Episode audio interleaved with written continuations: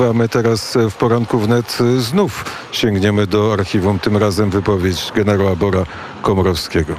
Gdybyśmy zachowali się zupełnie biernie, Warszawa nie uniknęłaby zniszczeń i strat.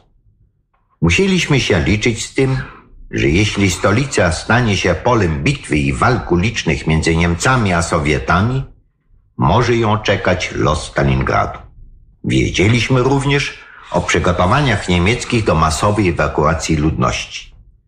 Według naszych przewidywań bój podjęty przez nas wewnątrz miasta, w momencie gdy Rosjanie uderzą z zewnątrz, skróci czas walki i oszczędzi zniszczeń.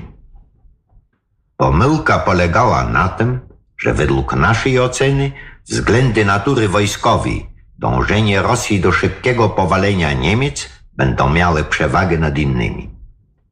Okazało się, że było inaczej. Rosjanie przywiązywali w tym momencie większą wagę do swojej rozgrywki dyplomatycznej i propagandowej, której przedmiotem było ujarzmienie Polski, aniżeli do szybkiego zajęcia Warszawy.